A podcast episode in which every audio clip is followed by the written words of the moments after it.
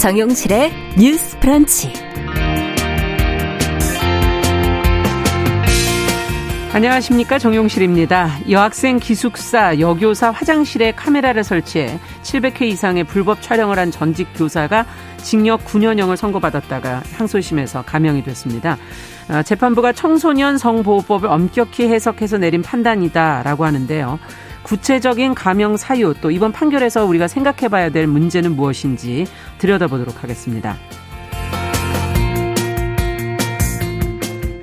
네, 대중교통을 좀 싸고 자유롭게 이용할 수 있는 독일의 구 유로 티켓이 주목을 받고 있다고 합니다. 우리나라에서도 이런 정책이 필요한 것 아니냐 하는 목소리가 나오고 있는데요. 고유가 시대에 민생은 물론이고 환경에도 도움이 돼서요, 유류세 인하보다는 더 효과적이다라는 지적이 나오고 있는데요. 이 내용 잠시 뒤에 살펴보도록 하겠습니다. 자, 팔월 십일 수요일 정용실의 뉴스 브런치 문을 엽니다. 네, 지난 팔 일부터 내렸던 이 기록적인 폭우, 서울, 경기, 강원에서 지금 열여섯 명이 사망 실종이 됐고 이재민도 오백칠십여 명 발생이 된 상황입니다. 현재 서울 수도권은 비가 잠시 소강 상태이긴 하지만 좀 내려갔죠. 충청 지역, 그리고 경북 북부 지역, 전북 북부 지역에 많은 비가 지금 예상이 됩니다. 비구름이 다시 북상해서 또 내일부터는 수도권 강원 영서 지역에 다시 많은 비가 내릴 것으로 지금 예상이 되고 있는데요. 수도권도 그동안 뭐 한꺼번에 많은 비가 내려서 피해가 컸는데 이것이 또 누적되면 더 큰 피해로 이어지지 않을까 걱정스럽습니다. 저지대 침수도 여전히 좀 조심하셔야 될 것 같고요. 전국적으로 비가 오는 지역에서는 침수, 고림 문제는 물론이고 산사태, 붕괴 피해도 항상 대비가 필요한 상황입니다. 한편 지금 홍수 조절을 위해서 오늘 오후 세 시부터 댐 수문을 열 예정이었던 춘천의 소양강댐, 지금 수문 개방 일정을 내일 오후 세 시로 지금 변경을 해놨습니다. 여러 가지 상황 저희가 또 실시간으로 들어오는 제보들 같이 방송 중에 또 전해드리도록 하겠습니다.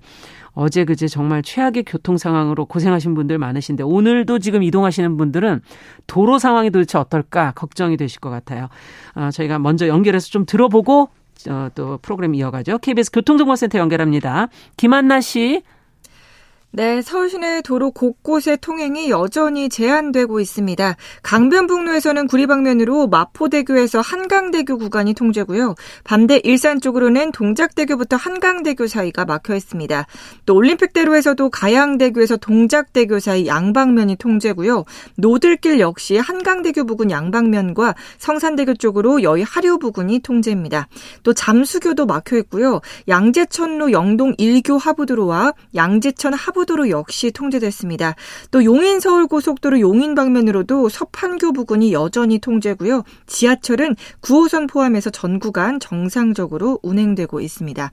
목적지까지 안전운전하시기 바랍니다. 케이비에스 교통정보센터였습니다. Ladies and gentlemen. 새로운 시각으로 세상을 봅니다. 정용실의 뉴스 브런치 뉴스픽. 네, 정의실의 뉴스 브런치 언제나 청취자 여러분들과 함께하고 있습니다. 유튜브 콩앱 그리고 라디오로 듣고 계시면서 어, 의견과 제보 보내주시면 저희가 반영하도록 하겠습니다. 자, 뉴스픽으로 시작하죠. 월요일, 수요일 이 두 분과 함께하고 있습니다. 전혜원 우석대 개공 교수님 안녕하십니까? 안녕하세요. 전혜원입니다. 네, 조우론 변호사님 안녕하십니까? 네, 안녕하세요. 조우론입니다. 두 분도 오시는데 길에는 문제는 없었나요?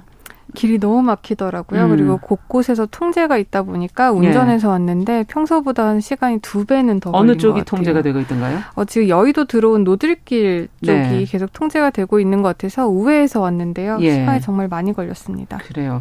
저희가 실시간으로 또 어, 제보해 주시는 내용이 있으면 또 반영을 해보도록 하죠.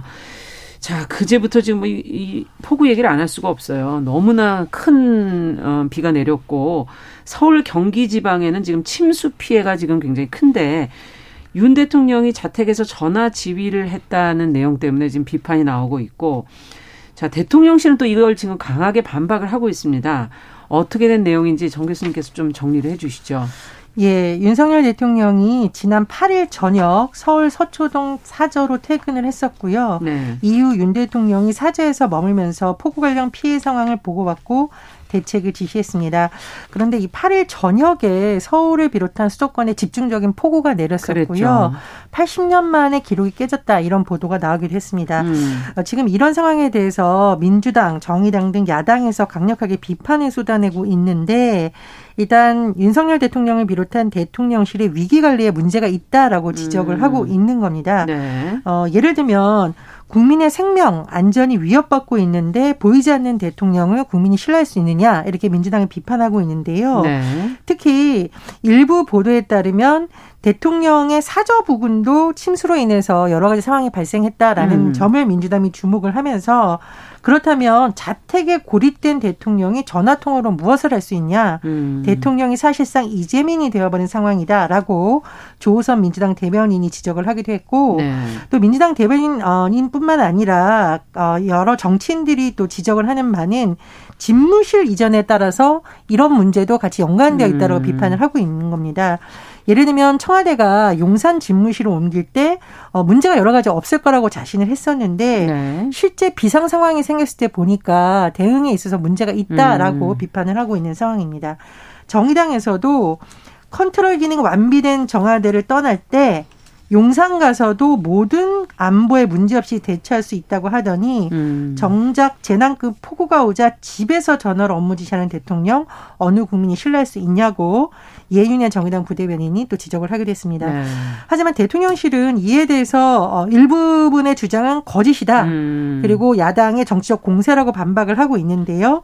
일단 설명을 들어보면 오후 아홉 시 반부터 다음날 새벽 세 시까지 실시간 보고 지시가 이뤄졌고 구 일 새벽 여섯 시에 긴급 대책회의를 지시를 했다라는 겁니다. 음. 그리고 상황실 이동을 대통령실에서 검토하긴 했지만 이 폭우가 계속 내리는 상황에서 교통혼란이 더 올 수도 있는 거고 또 현장을 찾으면 책임자들이 뭐 의전 이런 걸 신경 쓰다가 오히려 대처 역량을 떨어뜨릴 수 있다는 판단을 하면서 음. 집에서 업무를 수행한 거라고 하고 있고요.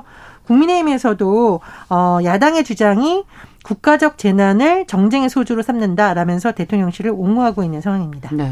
자, 근데 저는 이제 이런 뭐 양쪽 당의 문제를 떠나서 재난 상황이 되면 민감해지지 않습니까? 국민들의 정서가. 이것을 고려했을 때 정무적인 판단으로는 어떻게 하는 것이 과연 옳은 것이냐 이런 부분을 좀 생각해 볼 필요가 있을 것 같고요. 두 분께서는 어떻게 보십니까?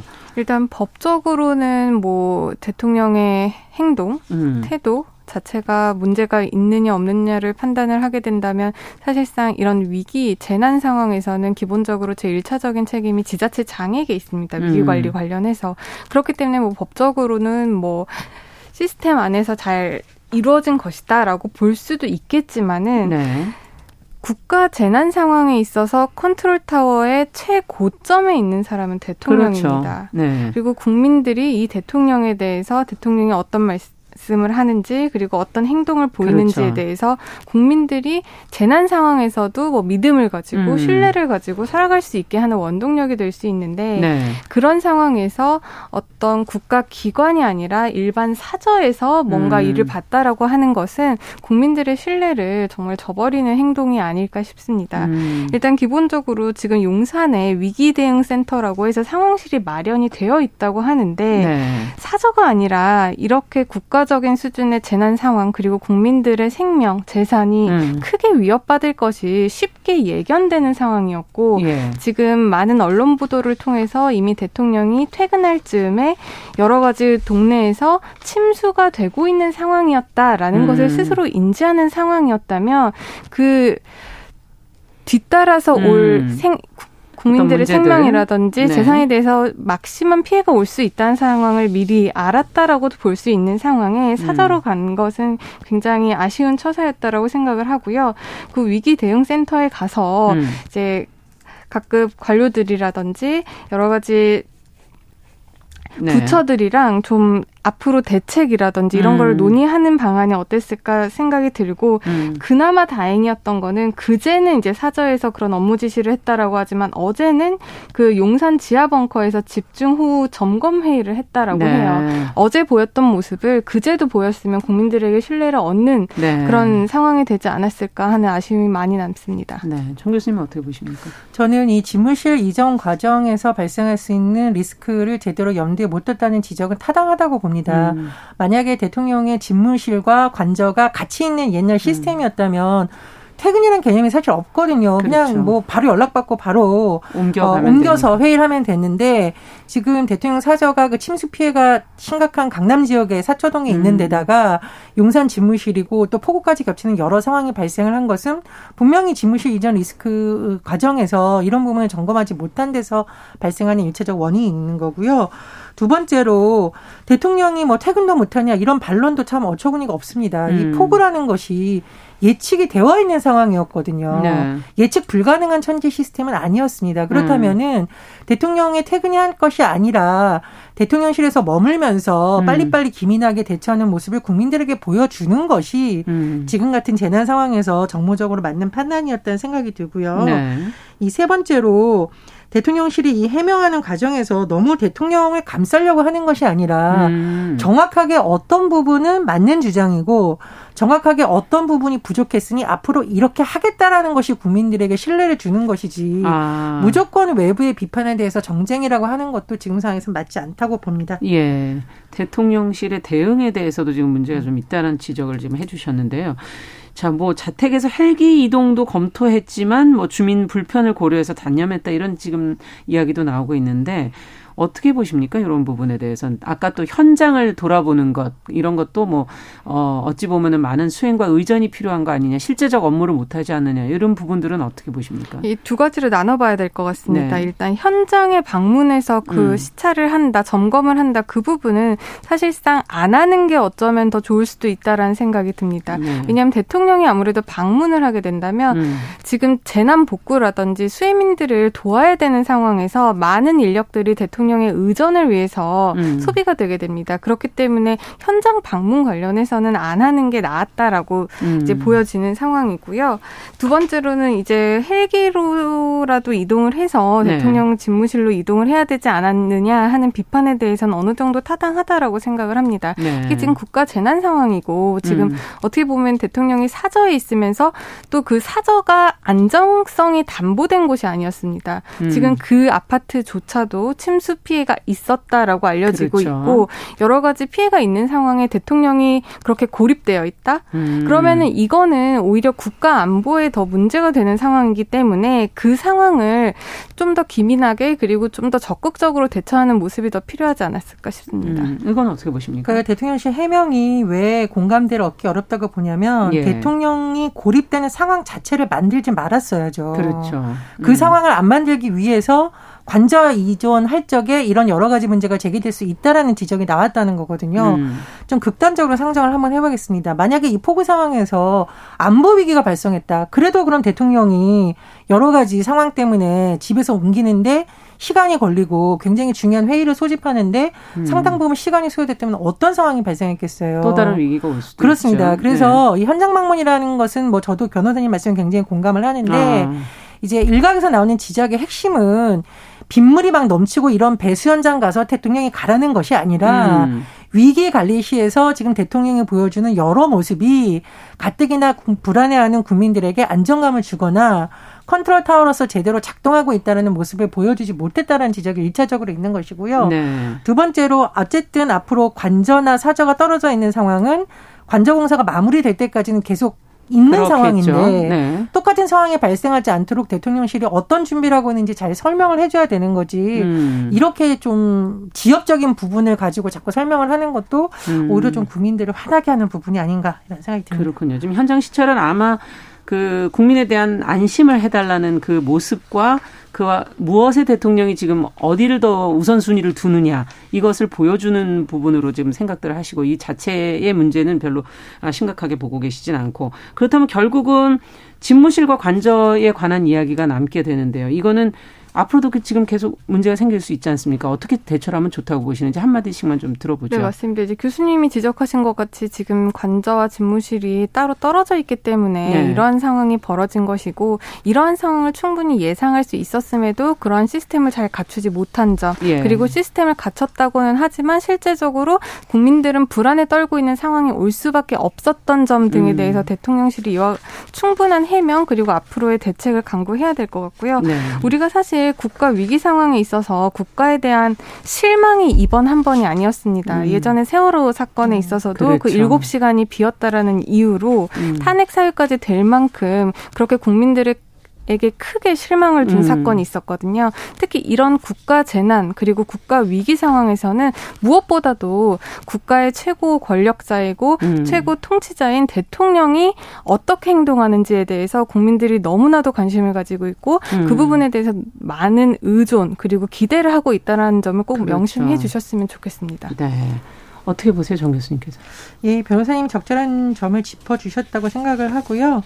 어, 저는 이제 대통령이 자택에서 이런 한 것도 문제가 있고, 정말 지금 사저와 집무실이 떨어져 있어서 어쩔 수 없는 상황이었으면 퇴근을 안 하도록 윤석열 대통령도 검토를 했어야 되고, 만약 윤석열 대통령이 잠깐 인지를 하지 못했더라면 참모들이 나서서 그런 부분에 대해서 건의해서 빨리 판단을 내렸어야 되는데 음. 그런 부분을 못한 부분에 대해서 대통령실이 비판이 쏟아지는 것은 상당히 일리가 있다라고 생각을 합니다. 그래서 네.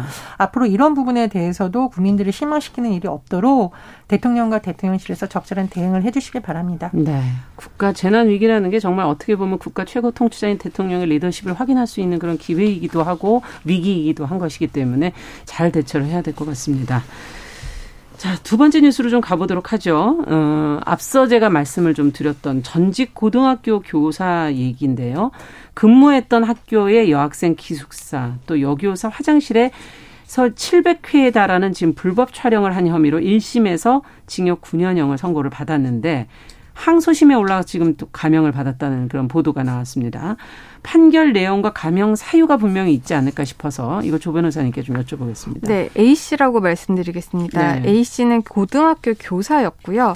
이천십구 년 삼월부터 지난해 사월까지 자신이 근무하던 학교 여자 기숙사 샤워실과 여자 화장실에 카메라를 몰래 설치를 하고요. 네. 칠백 회 이상 동영상을 촬영을 한 혐의로 기소가 됐습니다. 이제 검찰 조사에 따르면 이 A씨가 이천십구 년 삼월부터 이천이십 년 칠월까지 그 전등 모양의 카메라를 자신이 제작 재직하고 있던 그 고등학교에 설치를 했고요. 이 과정에서 약 백사십일 회의 성착취물을 제작을 했고 아. 또 이 A씨가 이천이십 년 십일월 구입한 그 화재감지기 모양의 그 몰래카메라를 지난해 사월 또 다른 고등학교 일, 이 층 여자화장실과 서울 서대문구 한 주점 여자화장실에 설치를 해서 약 예. 오백오십 회 동영상을 촬영을 했다라고 합니다. 이거는 동료 교직원의 신고로 이제 범행이 드러나서 신고까지 그렇군요. 되었던 일이고요. A씨는 지난해 구월 교사직에서 파면이 됐습니다. 음. 일 심에서 징역 구 년형을 받았었는데요. 이번에 항소심에서 징역 칠 년형으로 감형이 되었습니다. 예. 이렇게 감형이 된 데에는 두 가지 이유가 있다고 보시면 되는데요. 첫 번째는 이 여학생들, 일반 성인이 아니라 여학생들, 왜냐하면 고등학교에다가 지금 설치를 했기 때문에 네. 여학생들이 대상인데 여학생들이 화장실 그리고 샤워실을 이용하는 모습을 촬영하는 게 이게 청소년 성보호법이 금지하는 성착취물인지 아니면 단순히 성폭력법이 보호하고 있는 불법 촬영물인지가 쟁점이 되었던 문제고요. 아. 일 심에서는 아동 청소년의 성착취물이라고 본 반면에 예. 이 심에서는 이거는 성, 아동 성착취물은 아니고 단순히 카메라를 불법 이용해서 촬영한 거다라고 봤기 때문에 그만큼 이제 감형이 된 겁니다. 해석의 차이군요. 네. 그리고 또 하나는 이제 이 씨가 항소심에서 일부 피해자들과 추가로 합의를 했기 때문에 감형이 이루어졌다라고 지금 설명이 되고 있습니다. 네. 자, 지금 이, 이 부분, 지금 감형 이유를 어떻게 바라보고 계신지 두 분의 생각을 좀 듣고 싶습니다. 정 교수님께 먼저. 네, 이게 네. 일 심 나왔을 때 언론 보도를 보니까요. 아마 이제 피해자 보호를 위해서 일일이 특정할 수 없는 좀 특수성이 있긴 합니다만 피해자가 백십육 명에 달한다 이런 보도가 나오고 있어요. 예. 그런데 이 심에서 일부 합의를 했다라고 하는데 도대체 백십육 명 중에 몇 명이나 합의를 했는지 저는 잘 모르겠고요. 음. 두 번째로 그래서 일 심 판결 나왔을 때 기사를 찾아보니까 당시에는 단 한 명만 협의가 됐다라고 합니다. 그래서 피해자 입장에서의 이것이 얼마나 단 한 명의 합의요? 네. 네. 일 심 때까지는 그렇게 나왔습니다. 그렇게 그리고 이번 이 심까지는 음. 도대체 몇 명인지는 나오지 않는데 어쨌든 그 수많은 피해자들과 다 합의를 하지 않았을 텐데 예. 그것이 과연 이렇게까지 감형을 하는 요인이 될 수 있었을지 저는 좀 의문이고요. 네. 두 번째로 저는 일 심 판결에 나왔던 내용이 상당히 타당하다고 느끼는데 교사잖아요. 그렇죠. 일반인도 아니고. 맞습니다. 그럼 아이들을 감독하고 보호해야 될 의무가 있는데 네. 이런 영상을 만든 것은 굉장히 문제가 있다라고 생각을 하고 이 세 번째에 있어서 성착취물 제작 혐의가 아니라 어, 성폭력 처벌법상 카메라를 이용한 이용 촬영 혐의를 적용해야 된다라는 말은 제가 사실 아무리 읽어도 다 이해를 못하겠어서 이 부분은 좀 변호사님의 설명을 요청을 드립니다. 네. 네, 지금 이게 가장 문제가 되는 게 학생들을 찍었는 찍었잖아요. 예. 이제 몰래카메라로 그냥 용변을 보는 모습, 네. 뭐 샤워를 하는 모습 음. 이런 것들을 지금 찍은 거거든요.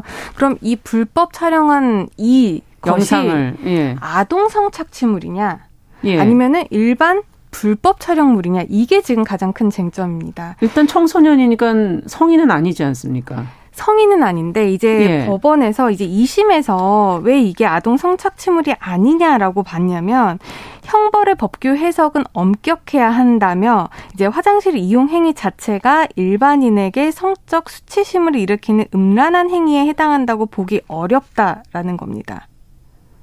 이해가 좀 안 되네요. 예. 그러니까 그걸 보는 사람이 그런 의도가 없이 그걸 보겠는가 하는 생각도 들고요. 그러니까 학생들이 학생들 성관계를 자... 하는 모습 이거를 찍었으면 이거는 성착취물인데 단순히 아. 용변을 보는 것만으로는 이게 음란한 행위가 아니기 때문에 엠번방의 경우도 그렇고 저희가 성착취물이라 할 때 그것이 꼭 성행위를 해야 하는 것인가요? 그런 건 아닌데 보통 엠번방에서 문제가 된 사항은 그 사람을 협박하거나 강요를 해서 어떤 네. 영상물을 찍게 만드는 그래서 더 추가되는 사유들이 있었죠. 성착취물을 일으키는 영상물을 찍게 만드는 건 이제 성착취물인데 이 사안 같은 경우에는 자기가 뭔가 찍히는 것을 모르고 그냥 용변을 보고 샤워를 하는 그 자체가 아. 음란한 음란물로 볼 수 없다라는 주장인 거죠. 야, 근데, 그런데 일 심에서는 네. 일단 용변을 보는 행위라고 하더라도 이것이 남에게 보여졌을 때는 성적 수치심을 일으킬 그렇죠. 수 있고 아동이기 때문에 아동 성착취물로 봐야 맞습니다. 된다라고 해서 일 심과 이 심 법원의 판단이 달랐던 건데요. 저는 좀 이 심 판단에 아쉬움이 많이 남습니다. 예. 일단 아동 청소년의 성보호에 관한 법률에 보면은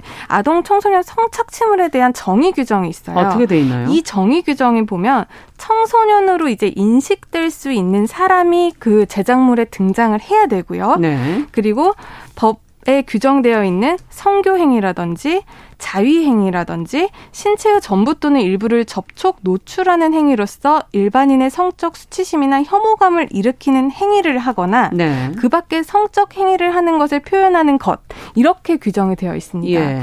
근데 제가 생각했을 때는 이거는 뭐 성행위도 아니고 샤워하는 것은 예. 용변 보는 것은 뭐 성교행위도 아니지만 신체를 노출했지만. 전부 또는 일부를 접촉, 노출했죠. 노출하는 행위로서 일반인의 성적 수치심이나 혐오감을 일으키는 행위라고 저는 충분히 해석할 수 그러네요. 있다라고 보거든요. 네.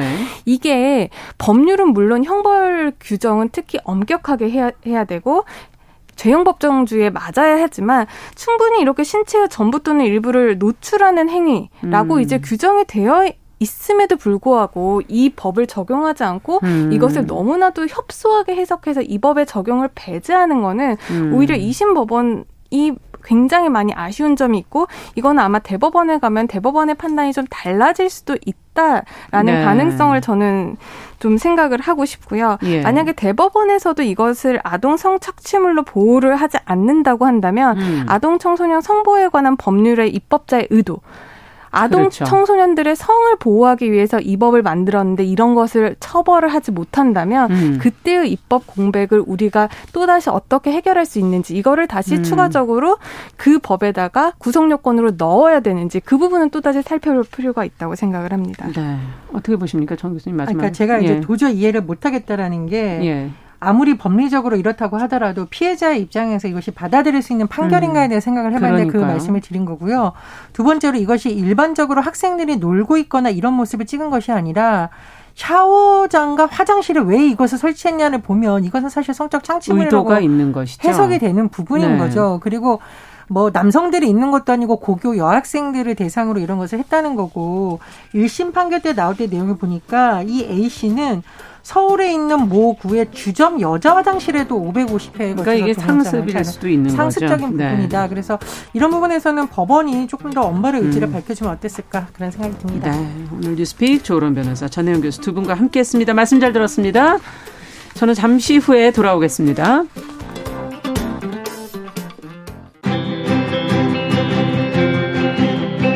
누군가는 아깝다고 생각할 우리 사회의 다양한 비용들과 푼돈들, 음. 삶의 전선에서 음. 최선을 다하고 살아가는 우리의 모습도 제 몫에 맞는 평가와 그에 합당한 시선이 좀 필요한 시점이 아닌가 하는 생각을 해충이다, 이충이다 이거는 네. 순전히 사람의 아. 그 잣대로 이야기를 하는 거예요. 음. 곤충이 우리 사람보다 몇억 년 먼저 지구에 나왔거든요. 호모 사피엔스의 선배다 이렇게 얘기를 해요.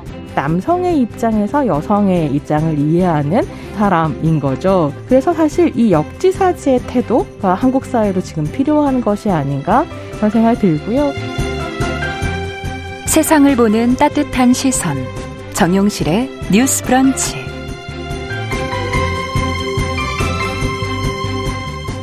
네, 정용실의 뉴스 브런치 듣고 계신 지금 시각 열한 시 삼십일 분입니다. 필환경 시대를 맞아서 기후변화 문제, 그리고 또 환경 이슈들 저희가 살펴보고 있습니다. 환경하자. 오늘은 서울환경운동연합의 이민호 활동가 자리해 주셨습니다. 어서 오십시오. 네, 안녕하세요. 네, 오늘은 어떤 얘기를 좀 해볼까요? 어, 이제 고유가 상황이 지속되면서 세계에서 다양한 환경 정책들이 나오고 있습니다. 음. 어, 그 중에 이제 대중교통을 자유롭게 이용할 수 있는 독일의 구유로 티켓이 주목받고 있는데요. 네. 어, 국내에서도 국민청원을 대신해서 윤석열 정부에서 시작한 국민 제안에 네. 구천구백 원 K 교통 패스라는 이제 그런 정책이 오십칠만 표 이상을 받으면서 굉장히 아주 높은 득표율을 기록하면서 어. 탑 텐. 예, 이제 올라가, 올라가 있습니다. 네. 네. 그래서 오늘은 지속되는 이 고유가 상황에서 대중교통 지원의 필요성에 대한 이야기를 좀 해보려 합니다. 네, 독일의 구 유로 티켓. 네. 어, 어, 지금 뭐 고유가 때문에 사실 고민이 정부나 뭐 국회나 많지 않습니까? 유류세 인하가 지금 최근에 계속 해내고 있는 그 정책 중에 하나인 것 같은데 네. 또 추가적인 대책이 아무래도 좀 더 필요한 상황인가요? 네, 그렇죠. 사실 고, 그 이제 유류세 인하 같은 경우에는 비효율적인 정책이라는 지적을 많이 받아왔습니다. 네. 어, 이제 고유가 상황 속에서 에너지 소비를 좀 줄여야 되는데 그런 거에 대한 고려가 많이 되어 있지 않고 아. 유류세는 한 십 퍼센트 인하할 때마다 어, 약간 세수가 한 일조 이천억 원에서 일조 팔천억 원 정도 감소한다고 합니다. 예. 이렇게 감소한 세소 같은 경우에는 다른 세원을 마련해서 좀 충당해야 하고요. 그렇죠. 네, 그렇게 되면 이제 또 다른 국민들에게 부담이 되는 거죠. 음. 여기에 이제 지난 십팔 년도 유류세 인하에 대한 이제 분석한 국회 산차의 분석 자료를 보면 네. 소득이 더 높을수록 그 인하 효과를 더 많이 본다고 합니다. 아. 어, 이런 문제점들이 있기 때문에 이제 민생 경제에 큰 도움이 된다고 볼 수는 없는 상황인 거죠. 네. 그리고 주로 이 관련 그 석유 관련 기업들에게 더 도움이 되고 네. 실제로 그 차를 운영하는 사람들에게는 유가가 그렇게 바로 반영이 잘 안 돼서 그쵸. 그런 문제도 또 지적이 네. 되고 있지 않습니까? 언론 보도에서 많이 나왔었죠. 네. 정유세.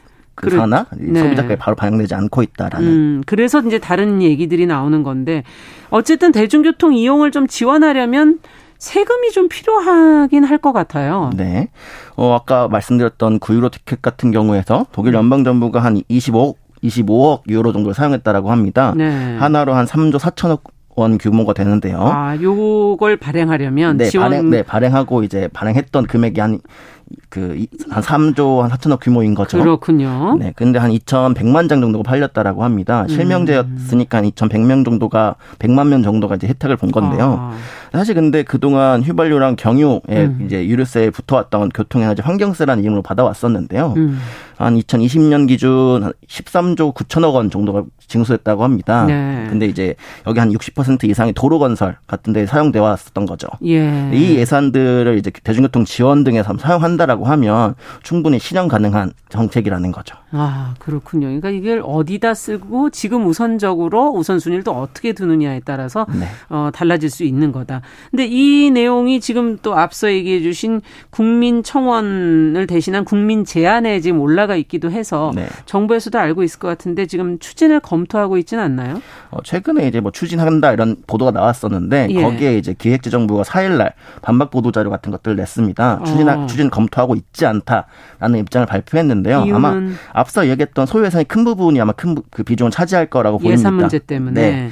하지만 이제 이런 케이피에스케이 교통패스의 진행 유무를 떠나서 관행적인 유류세 인하가 아니라 뭐 지속 고유가상은 계속 지속되고 있기 때문에 음. 대안정이고 또 탄소 중립 달성을 위한 이런 장기적인 해법들이 피, 필요해 보입니다. 네, 지금 그 어떻습니까? 러시아와 우크라이나의 전쟁이라든가 이런 상황은 국제적인 정세는 어떻게 돼가고 있나요? 뭐 사실 이번 고유가 상황 같은 경우에는 러시아와 우크, 우크라이나의 전쟁이 좀 큰 부분을 차지했다라고 그렇죠. 하지만 사실 이제 더 이상 싼 석유를 기대하기 어려운 상황으로 세계가 흘러가고 있는 중이거든요. 왜 그렇게 보시는 거죠? 음. 뭐 사실 뭐 보면은 이제 기후 위기 같은 것들도 발생하고 있고요. 그러다 보니 음. 이제 마음껏 이제 석유를 사용, 사, 그 생산하거나 네, 사용할 수 없는 상황들이 되고 있는 거죠. 음. 그렇기 때문에 뭐 우리가 자전거의 나라로 많이들 알고 있는 덴마크 같은 경우에는 오일 쇼크 때 네. 이제 교통정책의 중심을 자전거로 삼았었거든요. 아. 그래서 그 이후로 이제 자전거의 나라, 자전거의 도시라는 이제 아. 그러니까 그런 뭐 그때가 계기였던 거군요. 네, 그때 계기로 삼아서 우리나라 같은 경우는 이제 이렇게 고유가 상황이 지속되고 있기 때문에 음. 이걸 조금 계기로 삼아서 에너지 소비를 줄일 수 있는 정책과 그다음에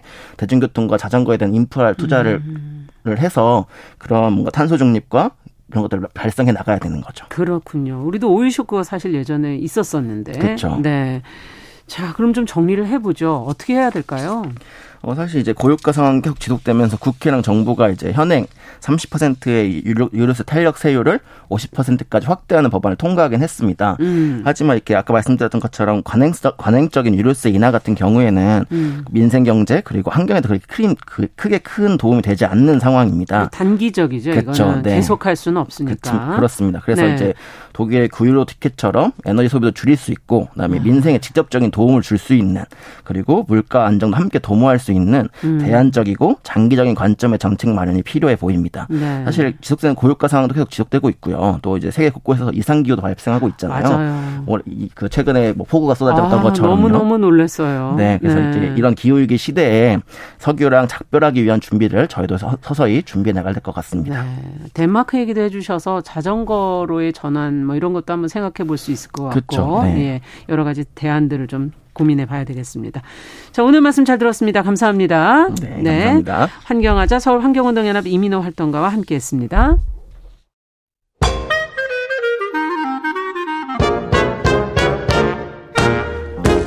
모두가 행복한 미래 정용실의 뉴스 브런치.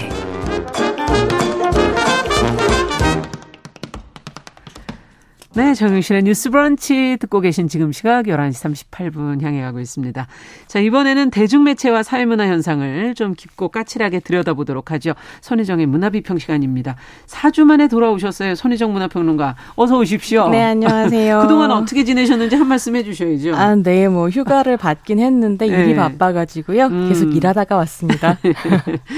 자, 오늘은 뭔 얘기를 오랜만에 좀 해볼까요? 네, 오늘은 로스트 도터라는 작품을 가지고 왔는데요. 예. 오랜만에 이제 청취자들 뵙는 거니까 어. 특별히. 특별히. 더 특별한 작품으로 준비를 좀 했습니다. 왜 이 작품을 고르셨을까? 이 뭐 작품이 음. 네, 이천이십일 년 영미권 화제작이었었는데요. 네. 그래서 뭐 올해의 베스트 텐 영화 한 편으로 아. 꼽히고 뭐 이런 작품이었었는데 이천이십이 년에 이제 한국에서는 개봉을 했습니다. 네. 일종의 모성 심리 드라마인데요. 음. 우리가 이제 관객들이 모성에 대해서 가지고 있는 어떤 편견 같은 것들이 있잖아요. 환상이 있는 것 네, 같아요. 환상도 있고 신화도 예. 있고 그건 예. 신화를 가지고 놀면 면서 음. 이렇게 뭐 충격을 주기도 하고 영화적 재미를 주기도 하는 이런 작품인 거죠. 음. 근데 이 영화를 연출한 감독이 또 네. 세크레테리하고 다크나이트 같은 작품으로 굉장히 오. 유명한 배우 매기 질렌할입니다. 어, 그렇군요. 예, 제이크 질레랄의 누나이기도 한데요. 네. 질레랄이 이제 연출을 하면서 주목을 받았고 이게 질렌할의 감독 데뷔작이기도 데뷔작. 합니다. 데뷔작부터 화제가 되고 있는 거네요. 네, 그리고 직접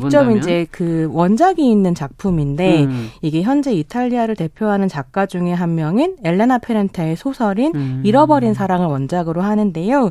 질레날이 직접 각색을 하면서 뭐 베니스 영화제 같은 데에서 각본상을 수상하기도 했고요. 근데 고해의 베니스 영화제 심사위원장이 또 봉준호 감독이어가지고 아이고, 한국 관객들한테는 반가운 작품이기도 한 거죠. 네. 그래서 이런 식의 배경을 가지고 있는 특별한 작품인데 아. 줄거리부터 좀 천천히 이야기를 드려보도록 네, 하겠습니다. 어떤 인물들이 또 등장하는지. 예. 네, 이 영화 같은 경우는 영화의 주인공이 올리비아 콜맨이라고 요즘에 정말로 음. 엄청나게 주목을 받고 있는 명배우인데 네. 이 올리비아 콜맨이 연기한 중년의 대학 교수 레다입니다. 어. 레다가 이제 여름방학을 맞아서 혼자 그리스의 한 해변 도시로 여행을 오게 음. 되는데요. 뭐 혼자 책도 읽고 음. 뭐 메모도 하고 이런 거죠. 대학 교수답 라고 할까요? 음. 휴가를 오는데 엄청나게 큰 여행 트렁크를 음. 가지고 오는데 이 트렁크에 전부 다 책이 이제 가득 차 있습니다. 실제로 내다가 네. 어떤 사람인가를 좀 보여주는 이제 설정이기도 한데 그렇게 이제 해변가에서도 책을 읽고 뭐 음. 메모를 하고 이러면서 휴가를 즐기고 있었는데 그 해변에서 서너 살쯤 된 아주 어린 아이를 이제 키우고 음. 있는 젊은 여성인 니나를 만나게 됩니다. 네. 근데 두 사람 사이에서는 어떤 식의 이제 감정 교류인지는 잘 모르겠지만 음. 선망인 건지 아니면 동일시인 건지 잘 알 수 없는 어떤 감정을 서로 느끼게 되고 음. 막 사람들이 굉장히 해변에 많은데 네. 그 복잡거리는 사람들 사이로 서로 이제 미묘한 눈길을 주고받고 아. 아, 어떤 공감대가 있다 이런 느낌들이 등장하게 됩니다.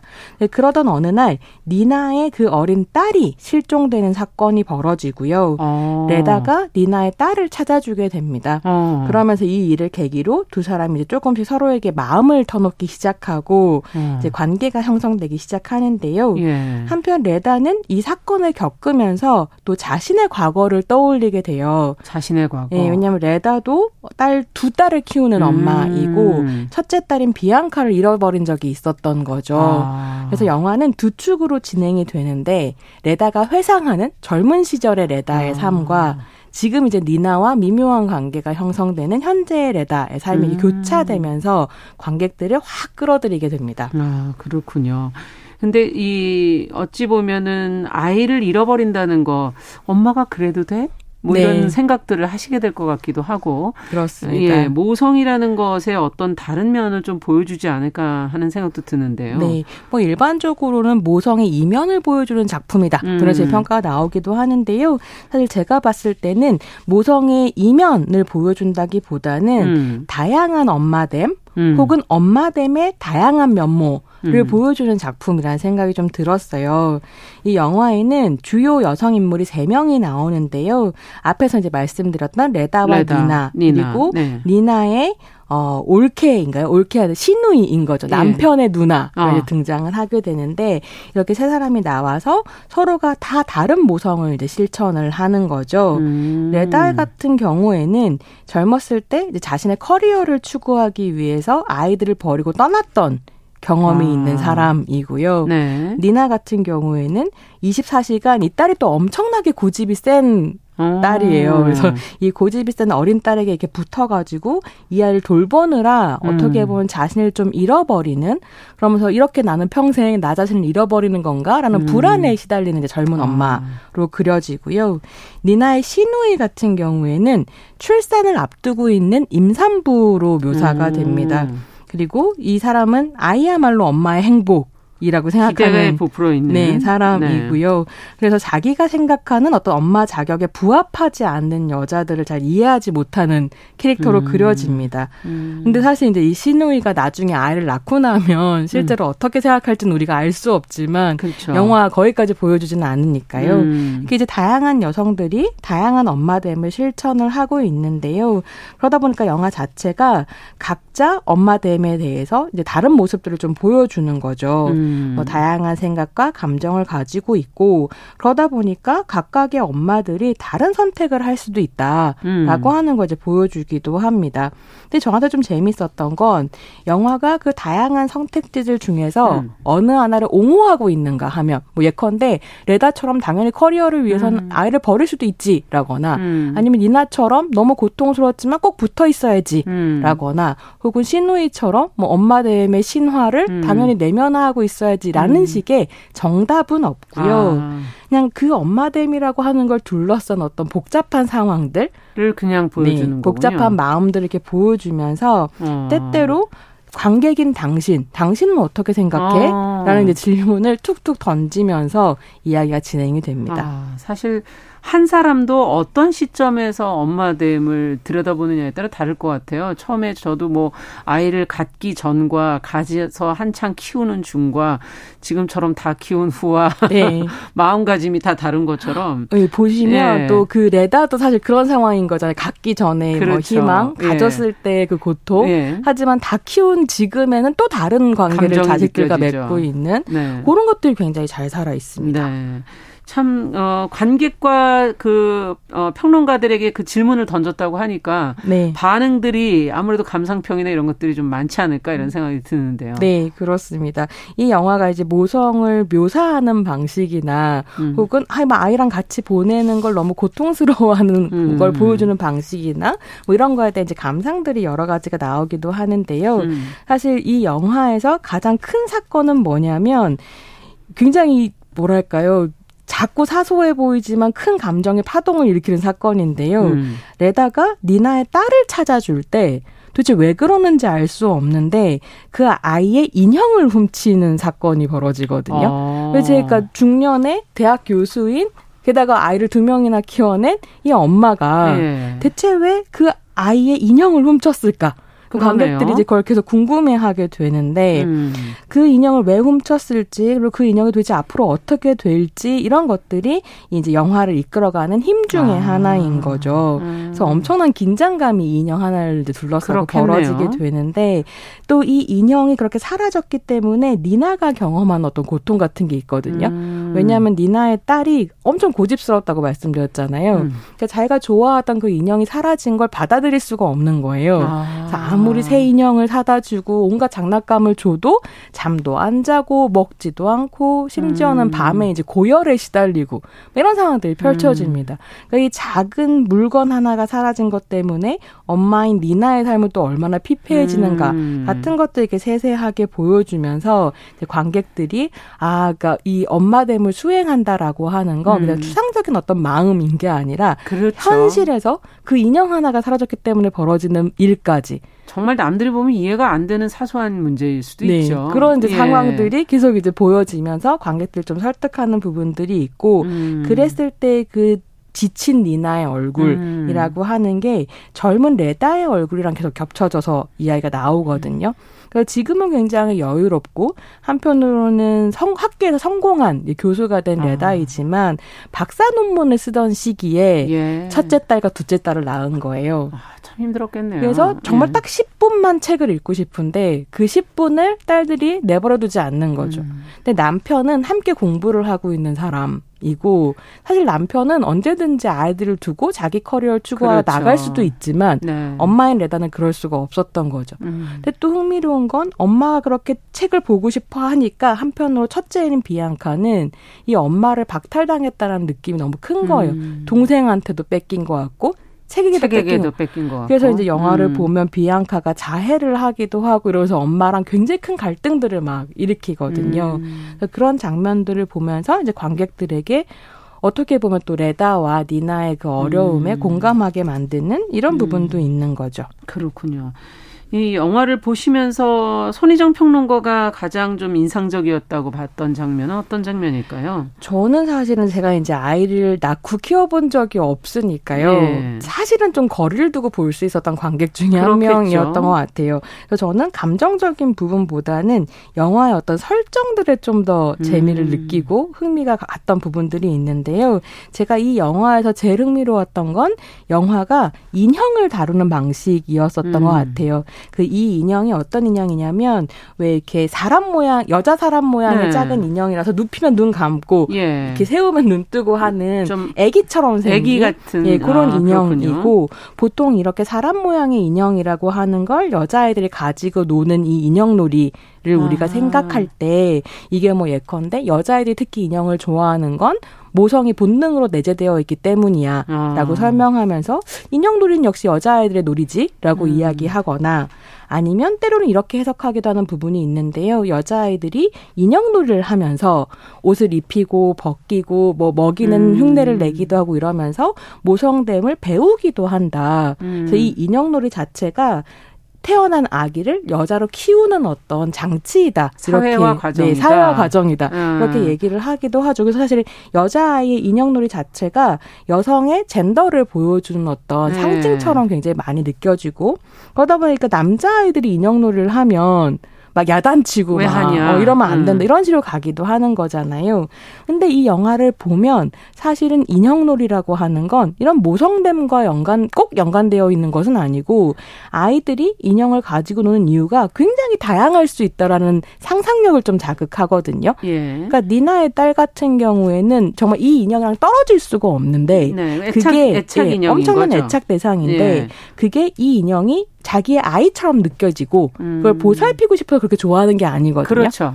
영화를 보면 물론 소유물이기 때문에 집착하는 음. 것도 있지만 내면에 있는 어떤 폭력성 같은 걸 이 인형에 표출함으로써 음. 사실은 니나에 따른 이 인형에 대한 사랑을 느끼기도 하는 것이어서 단순히 돌봄으로 이야기가 될 수 없는 어떤 부분이 음. 있고 또 좀 흥미로운 게 원작이랑 영화를 같이 놓고 보면 보는, 보이는 것이기도 아. 한데요. 레다에게 이 인형이라고 하는 건 무슨 의미인가? 라고 하면 이게 영화의 제목이 로스트 도터이다 그렇죠. 보니까 잃어버린 딸이다 음. 보니까 관객들이 무슨 생각을 하게 되냐면 아 레다가 딸을 비앙카를 어렸을 때 음. 잃어버렸나 보다 결국 음. 저렇게 갈등하다가 그 상처 때문에 지금 저렇게 사람이 약간 음. 이상해 보이는 부분이 있는데 이상하게 음. 행동하고 음. 어린아이 인형을 훔치고 그래서 그 인형 자체가 비앙카의 대체물인가 보다라고 음. 생각하도록 질레날이 영화를 만들어 가거든요. 음. 굉장히 흥미로운 부분인데 근데 실제로 나중에 가서 밝혀지는 건 뭐냐면 레다한테 이 영화라고 하는 건 이 아, 인형이라고 건. 하는 건 어, 아이의 대체물이 아니라 사실 레다가 어렸을 때 엄마한테 사랑을 받지 못했던 어떤 부분들이 있었어요. 아. 그래서 엄마의 대체물이라는 말이 소설에도 나오고 그렇군요. 영화에서도 읽어낼 수 있는 부분들이 있거든요. 네. 내가 그러면 받... 레다는 네. 그 니나가 지금 어떻게 보면은 전업으로 완벽하게 아이를 케어하는 그 모습에서 그 완벽한 것을 빼서 가져가는 자기처럼 그 아이가 너무 완벽한 그 딸 서너 살의 그 아이가 그 모습을 좀 다시 어, 뺏어가려는 그런 마음, 심리 그런 게 있는 건가요? 뺏어가려는 마음인가 보다라고 생각하도록 하게 하는 아, 부분이 있는데 그렇군요. 사실은 레다한테는 그 완벽한 엄마됨이나 음, 아니면 어, 이런 건 아무 상관이, 아무 상관이 없는, 없는 거죠. 음. 완전 그건 이제 영화를 보셔야 되는데요. 완전히 다른 이유로 인형을 숨기거든요. 아, 그래서 인형놀이라고 하는 것에 우리가 부여하고 있는 사회적인 의미라고 예, 하는 것도 그것도 선입견이 예, 있는 굉장히 거죠. 선입견으로 만들어졌다. 라고 하는 걸 볼 수 있고요. 저 같은 경우에서 영화를 보면서 그런 생각이 들었는데 음. 저도 돌이켜보면 어렸을 때 인형 되게 좋아했었거든요. 음. 특히 그 눈 감았다 떴다 하는 사람 인형 되게 좋아했는데요. 네. 이게 돌봄의 대상으로서 돌봄놀이로서 그 인형을 좋아했다기보다는 저는 오히려, 오히려 제 나르시시즘의 투영이었었던 것 같아요. 그 인형이 나라고 생각하고 음. 나를 이제 그 안에 넣어서 인형놀이를 음. 하고 했었던. 네. 그래서 인형놀이도 여러 가지 해석이 필요하다 이런 생각을 좀 하게 됐습니다. 이야, 지금 말씀을 듣다 보니까 그 기존의 대부분의 뭐 작품이라든지 영화라든지에서 볼 수 있는 작, 인물보다는 좀 복잡한 인물이다. 네. 아, 복잡한 상황이고 네. 그런 생각이 들어서 잘 이해가 안 가고요. 예. 네. 힘들다는 생각이 좀 드는데요. 네, 그게 아. 이.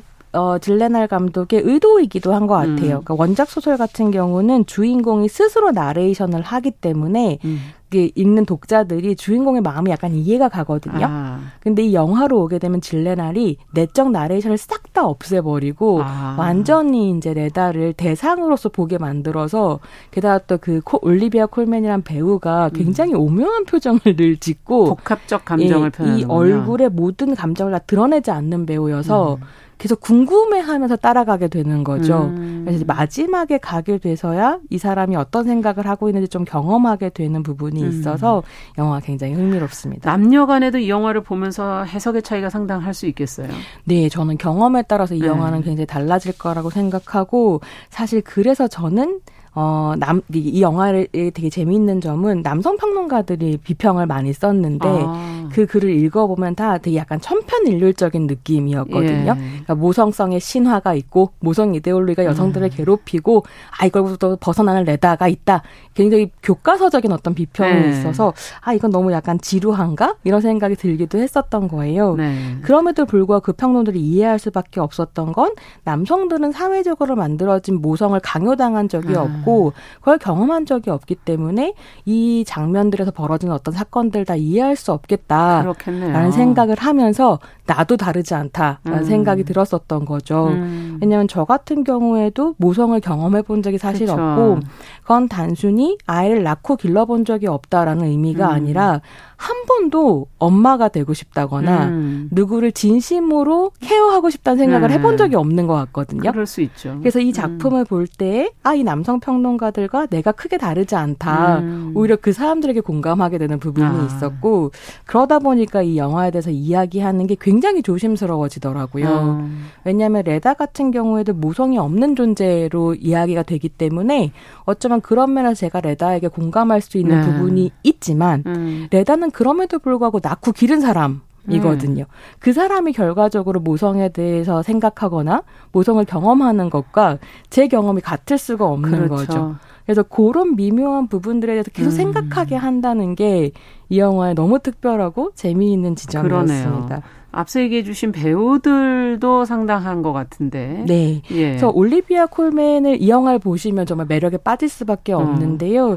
어, 이 작품이 좋았다. 콜맨이 근사하다라고 생각하시면 더 페이보릿이라는 영화를 추천을 아. 드립니다. 이 영화 같은 경우는 요르고스 란티모스 감독의 작품이고요. 이 영화에서 앤 여왕을 연기했어요. 아, 영국의 앤 여왕. 아, 기억이 나네요. 네, 굉장히 네. 노쇠하고 이제 곧 세상을 떠날 날만 남은 권력자, 최후의 권력자가 어떻게 그 막 권력을 끝까지 누리려고 음. 하는가 이런 거 이제 콜맨이 기가 막히게 보여주고 정말 있어서 정말 복합적 인물을 잘 표현하는군요. 예, 좋은 배우이고 음. 얼굴뿐만이 아니라 신체 자체가 그 복합 복잡성을 다 가지고 있거든요. 그러니까 그냥, 그냥 매끈하게 잘 빠진 어떤 몸이 단순하지 아니고 않고. 세월을 쌓고 있는 어떤 아, 몸이어서 맞아요. 그런 것들이 좀 재미있고 어, 꼭 추천드리고 싶은 배우는 이 젊은 레다를 연기했었던 음. 제시 버클리라는 배우가 아. 거의 이 영화에서 발견이라고 얘기할 정도로 놀라운 연기와 음. 매력을 보여주는데 지금 극장에 이 제시 버클리가 주연을 맡은 음. 맨이라는 영화와 같이 걸려 아, 있습니다.